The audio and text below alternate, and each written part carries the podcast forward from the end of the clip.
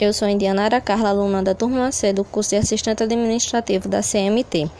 Sou uma das três representantes do trabalho de conclusão de curso do ano letivo de 2020.1.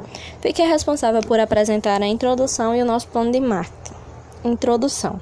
Buscamos destacar a importância do empreendedorismo para os pequenos ingressantes no mercado de trabalho, os quais ajudam na geração de renda e riqueza para o nosso país.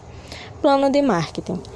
Nos nossos pontos fortes, destacamos os diferenciais como a boa localidade e os tipos de venda, formas de divulgação e estratégias para atração de clientes, como promoções e sorteios de brindes.